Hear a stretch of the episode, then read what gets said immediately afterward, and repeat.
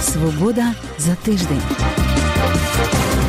Це програма про те, як побачили тиждень, що минає кореспонденти Радіо Свобода в Україні і в столицях світу.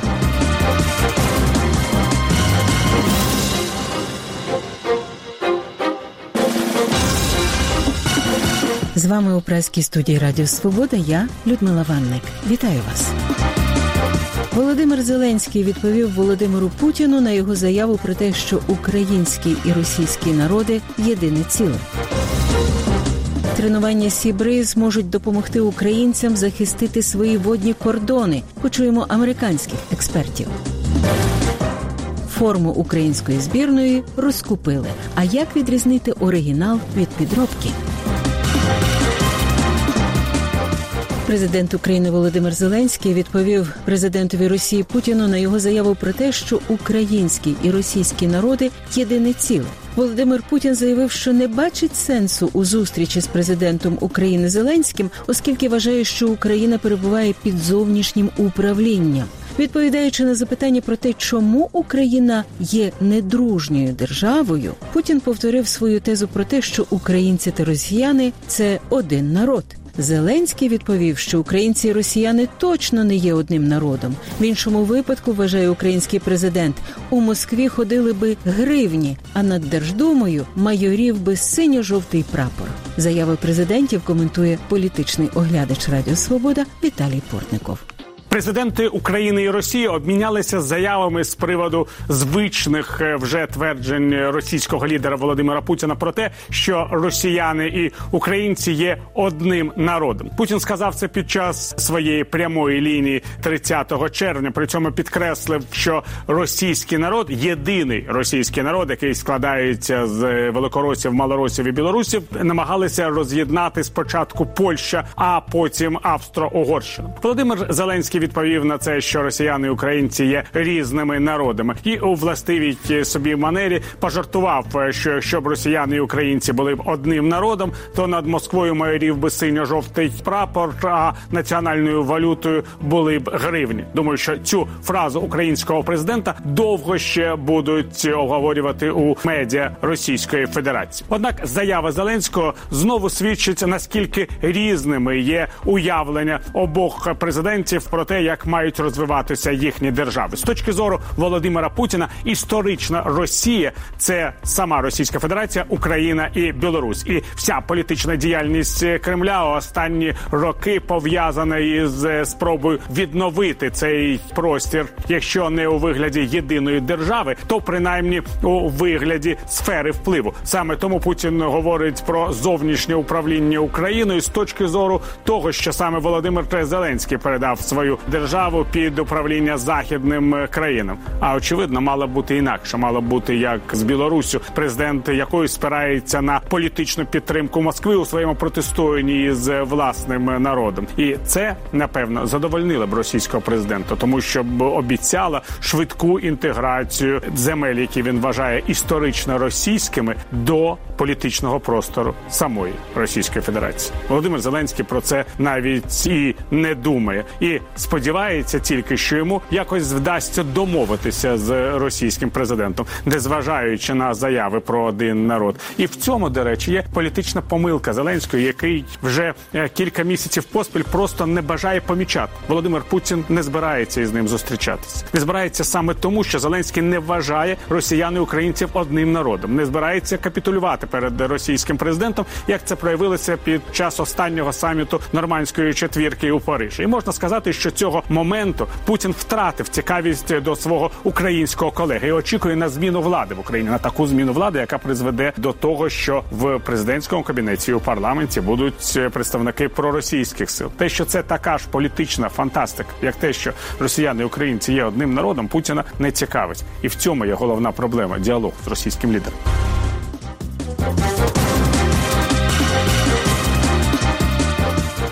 В Одесі 28 червня за участю представників близько 30 країн-учасниць відбулася урочиста церемонія відкриття українсько-американських навчань Сібриз 2021 Навчання будуть тривати по 10 липня в Одесі, Очакові на Дністровському лимані, Кінбурзькій косі, островах Зміїний і Первомайський і в інших районах України. У Сібризі беруть участь близько 30 кораблів, катерів і суден, понад 30 літаків і вертольотів, до 5 тисяч особового складу і 50 одиниць озброєння і військової техніки. Це багатонаціональні військові навчання, які проводяться на території України, починаючи з 1997 року. Співорганізаторами навчань є Україна і Сполучені Штати. Військові експерти у Вашингтоні прогнозують можливу гарячу фазу війни на сході України. А також вони вважають, що тренування Сібриз можуть допомогти українцям захистити свої водні кордони. З експертами розмовляла Ірина Матвійчук. Гаряче літо передбачає на сході України американський генерал Бен Годжес і зауважує, йдеться не про погоду. Думаю, ми будемо мати довге і гаряче літо в Україні. Вони, росіяни, зупиняться тільки тоді, коли їх зупинять. У них немає дій вперед-назад. Вони лише просуваються вперед, і це те, що на жаль буде відбуватись цього літа в Україні, особливо біля Азовського моря. Я переконаний, їхній головний пріоритет це закріпити за собою Азовське море, взяти Маріуполь аж до Бердянська. Думаю, у планах також Одеса, але може вже не цього року, а наступного. Про ознаки можливого посилення військових дій в Україні наголошує і експертка Молі Мак'ю. На її думку, до гарячої фази війни слід готуватися ближче до осені.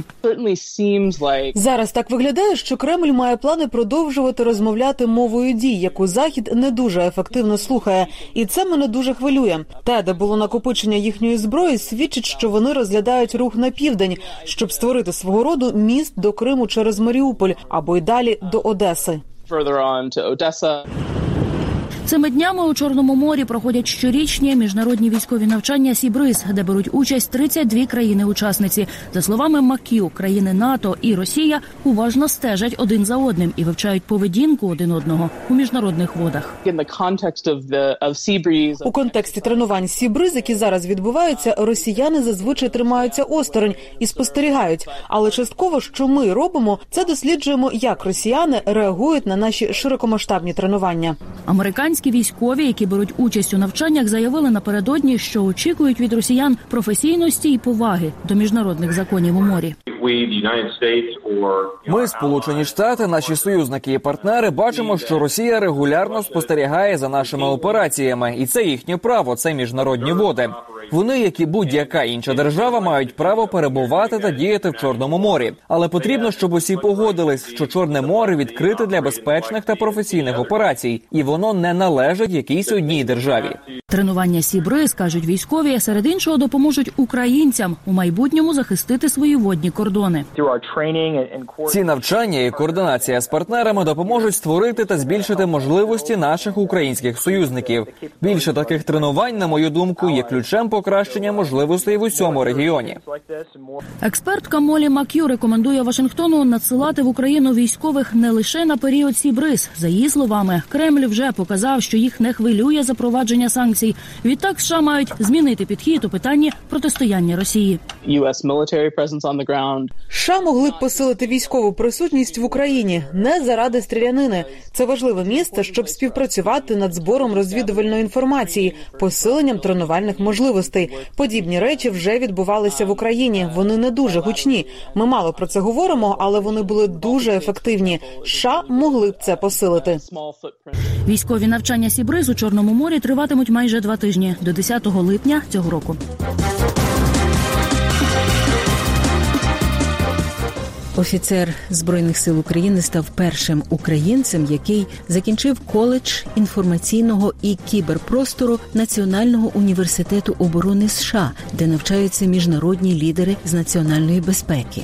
Голос Америки розпитав у нього про важливість міжнародного навчання, обмін досвідом і зміцнення кібербезпеки України у протистоянні з Росією. Максим Павлюк Я полковник е, Максим Павлюк, представляю е, Збройні Сили України, зокрема управління стратегічних комунікацій апарату е, головнокомандувача збройних сил України.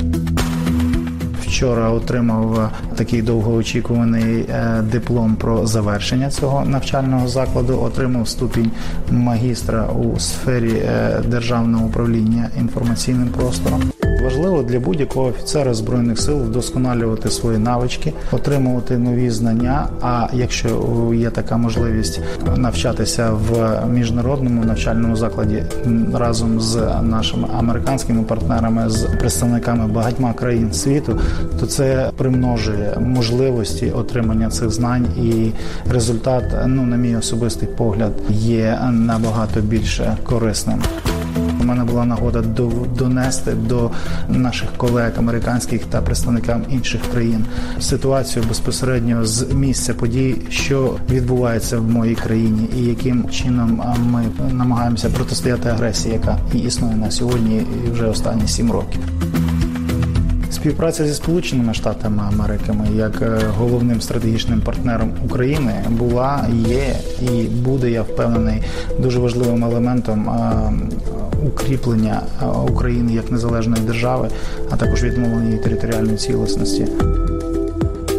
Я вважаю практику навчання українських офіцерів в міжнародних навчальних закладах дуже важливою і сподіваюся, наступні покоління українських офіцерів будуть лише покращувати результати, які е, вже були досягнуті. Українська свобода. Послухав сам, розкажи сусідам.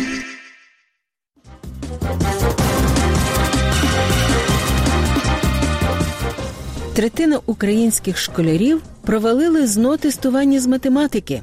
Радіо Свобода вирішило пройти його теж і розібратися, в чому проблема. Експеримент провела Ольга Комарова. Тут всього 34 питання, і треба набрати 10 балів, аби пройти цей поріг. Зараз я спробую це зробити без підготовки і без особливих знань з математики. Ось перше питання, наприклад, виглядає так: за 6 однакових конвертів заплатили 3 гривні. Скільки всього таких конвертів можна купити за 12 гривень? Ну що ж, е, відповідь е, мені здається очевидна. З 24 конвертів можна купити на 12 гривень. А що думає міністр освіти з приводу того, що навіть легкі завдання третина дітей не подолали? Іноді Ситуація відбувалася в тому, що ти на ЗНО налаштований на якісь такі дуже потужні запитання, якісь потужні завдання. Але коли для тебе воно завдання зовсім просте, дитина починає шукати це. Мені пряма мова була. Ми починали шукати набагато глибші відповіді. І іноді просто з простого, самого простого запитання не виходили з самої простої відповіді, а шукали більш складні, тому вони були е, шукаючи подвоха якогось, е, знайшли знайшли деякі нестандартні або неправильні відповіді. Ну що, набрала 19 балів з 67 можливих. Тобто, навіть при тому, що я половину пропустила, половину я поставила на вмання. Так чому так сталося, що третина дітей не змогли з ними впоратися? Можливо, суспільний запит, можливо. Е, можливо, взагалі спрямованість, можливо, більше гуманітарна освіта цього покоління, яке йде тестуватись. Е, завдання, які викликали найбільш такий резонансний характер, який відображені навіть в пресі, це завдання 7, 6, 7, 8 класу. Чи може бути таке, що математика просто не всім потрібна? Про це ми запитали і в освітнього омбудсмена, і в співзасновниці громадських освітніх організацій. Завдання аж на 2 бали розрахувати гроші, які ти отримуєш, якщо повертатимеш придбаний квиток на поїзд чи є гуманітарії, якому не потрібні ці знання. Тобто не всяка математика потрібна кожному, але безумовно є ядро знань, яке потрібне будь-якій людині для того, щоб просто жити в житті, для того, щоб її не обманювали в магазині, чи не обманювали при ремонті, чи не обманювали при поверненні товару.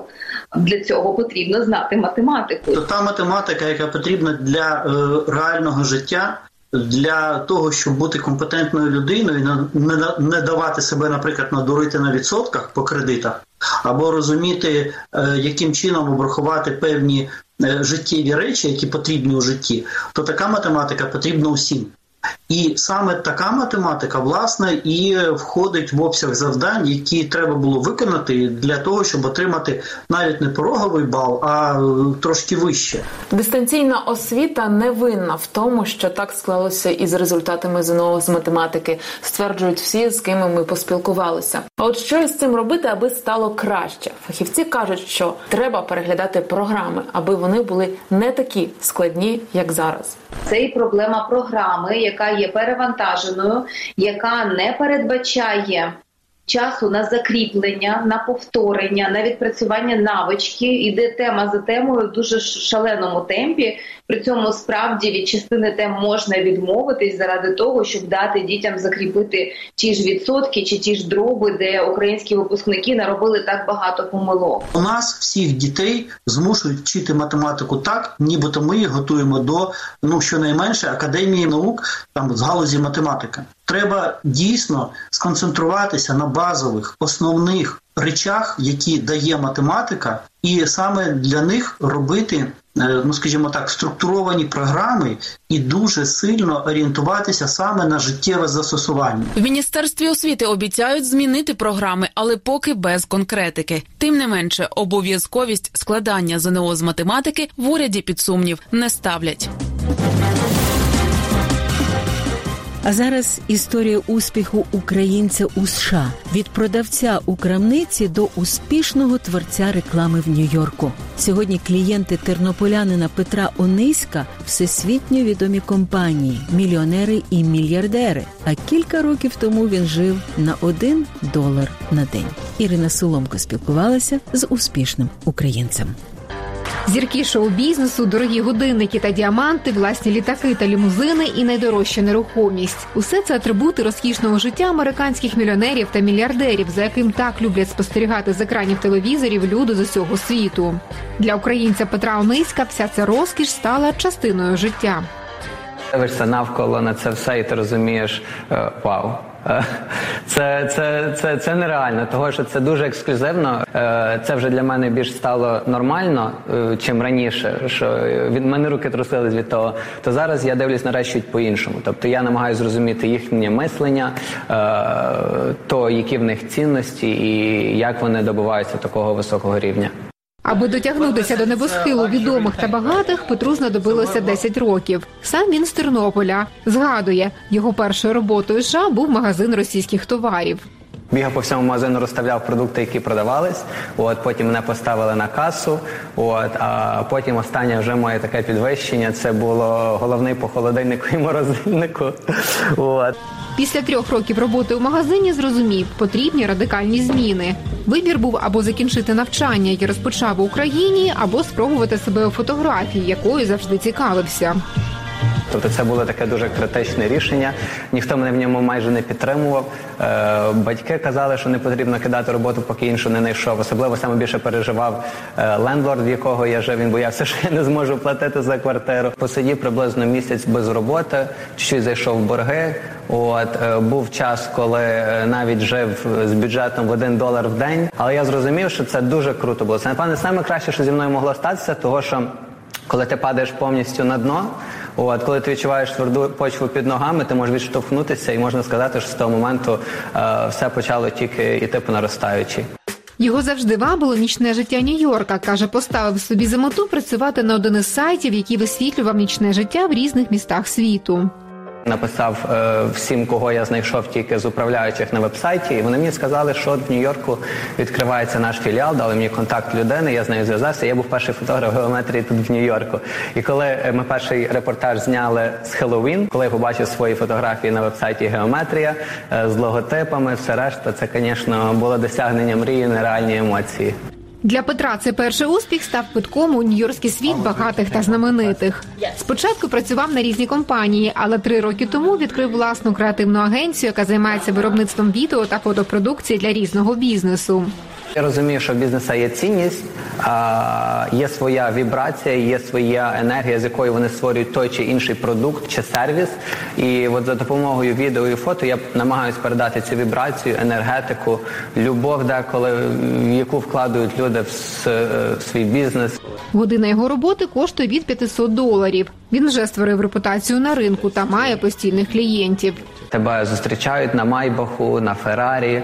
Е, коли ти з твоїм клієнтом летите створювати цей візуальний контент, от е, дуже багато унікальних речей. Тобто, це був брифкейс з годинниками, е, приблизна вартість якого була коло 20 мільйонів доларів. Е, от, тобто, це був клієнт, е, мій годинникова компанія, яка займається годинниками. Вони везли от ці годинники з Нью-Йорку в Лос-Анджелес. Е, і в Лос-Анджелесі ми ці годинники показували власнику одного з самих дорогих будинків взагалі е, в Америці. Це 500 мільйонів доларів будинок. У той же час Петро зазначає, гроші ніколи не були для нього метою, і від роботи він у першу чергу отримує задоволення. Бенджамін Арабов, генеральний директор ювелірної компанії, яка працює з Петром уже не перший рік. Він надійний, йому можна довіряти. А ще він завжди тримає слово. На ринку досить важко знайти когось, кому ти можеш довіряти. Багато людей намагаються використати тебе, виставляють неймовірні розцінки, тому нам приємно працювати з Петром. Петро каже, що мріє ділитися своїм успішним досвідом з іншими, особливо з молоддю в Україні. Саме тому хоче створити бізнес-курс або відкрити школу. – 30 червня члени уряду України прийшли на засідання у формі національної збірної з футболу, яка напередодні здобула історичну перемогу на чемпіонаті Європи. Фото були оприлюднені у телеграмі прем'єр-міністра Дениса Шмигаля. Такі речі дуже мотивують та об'єднують країну, яка всім серцем вболіває за українську збірну. Дякуємо нашим гравцям. Вперед до нових перемог. Мовиться у повідомленні. І ось напередодні чвертьфіналу Євро 2020 в офіційних крамницях уже розібрали найсучаснішу форму національної збірної України. Нині ця форма дефіцитна. А як же не натрапити на обман? А також як отримав ледь не останню футболку на цей момент соліст гурту антитіла Тарас Тополя? Усе це знає Мар'ян Кушнір. Діти заснули, дружина на гастролях, а сам вболівав за збірну перед телевізором. Лідер гурту антитіла, музикант Тарас Тополя, каже, що пережив неймовірні емоції під час виступу українців в одній восьмій фіналу Євро 2020 Я не є там великим фанатом футболу. Е, Я дивлюся футбол в тих випадках, коли Україна грає на чемпіонаті світу. І цього разу, коли вперше Україна пройшла як там плей-офф, да, і, і далі в одну восьму, і тепер уже в, четвертьфінал. Чому? Тому що. Ну, це представники нашої країни. Ти звичайно вболіваєш за хочеш результату. І коли вже е, пройшов додатковий час, і вже майже вже я вже налаштувався, був на те, все нас чекає серія пенальті, і відкоркував ще пляшку вина. Вболівати за збірну вважає музикант. Це честь. Так буде і в наступному матчі із збірною Англії. Переконаний співак. Коли я пам'ятаю, коли чемпіонат світу був, то зупинялося все, вмикалися великі екрани всюди. І якщо це навіть там весілля були, якісь ще дні народження, все зупинялося, вмикалися екрани і дивилися люди е, чемпіонат. Так що я думаю, що цього разу вся країна буде дивитись. А хто не буде дивитись, буде чути з балконів, з вулиці.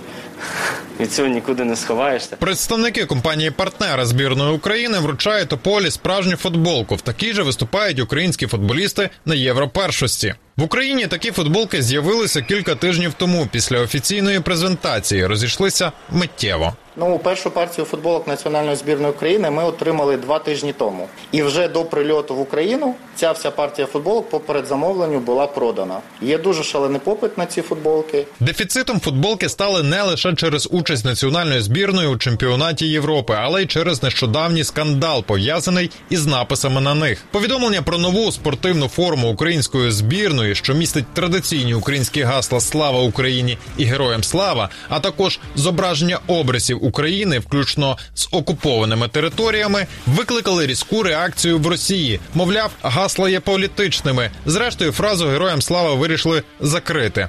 Решту претензій Москви УЄФА відкинула. Тим часом в продажу з'явилися підробки. Так на сторінках оголошень онлайн пропонують купити скандальні футболки Хома зборної України для євро жовтої. Та вони попереджають офіційні партнери не справжні. На етапі виробництва набитий герб України спереду, також є карта України. Офіційний логотип. Тут, до речі, є позначка, що це офіційний продукт компанії Хома. Точно в такій же футболці з точно такими ж позначками грають гравці збірної України. Якщо ми подивимось на зворотній бік, то тут немає напису Слава Україні. Цей напис можна за бажанням покупця додати окремо в нашому магазині. Точно так же і гравці збірної його додають окремо. Якщо порівняти цю футболку, яку я тримаю в руках, з точно такою ж футболкою там збірної України, ви побачите різницю тільки в номері, який наноситься спеціально під футболіста. Тобто це робиться в Україні. А в написі на потилиці, який зараз за якими стандартами повинен бути, за якимись не повинен бути, але його також наносять в Україні і за великим номером і написом прізвища на спині, який також наноситься в Україні. В усьому іншому е, це точно така ж футболка, 100% офіційна. То що тоді пропонують в інтернет-оголошеннях? Фахівці пояснюють, що це, як правило, футболки минулої колекції. На них наносять карту, відповідні написи і пропонують покупцю як цьогорічні моделі.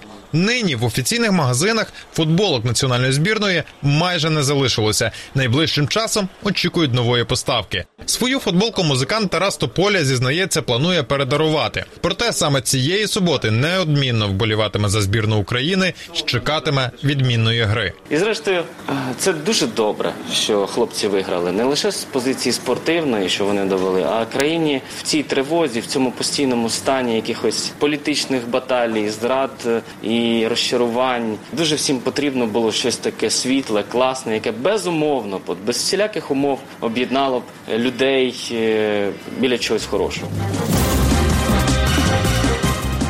Тримаємо кулаки за українську збірну. Це була Свобода за тиждень. У праській студії Радіо Свобода з вами була я, Людмила Ванник. Більше про події тижня слухайте у подкасті Свобода за тиждень на нашому сайті. Дякую за вашу увагу. Зустрінемось за тиждень.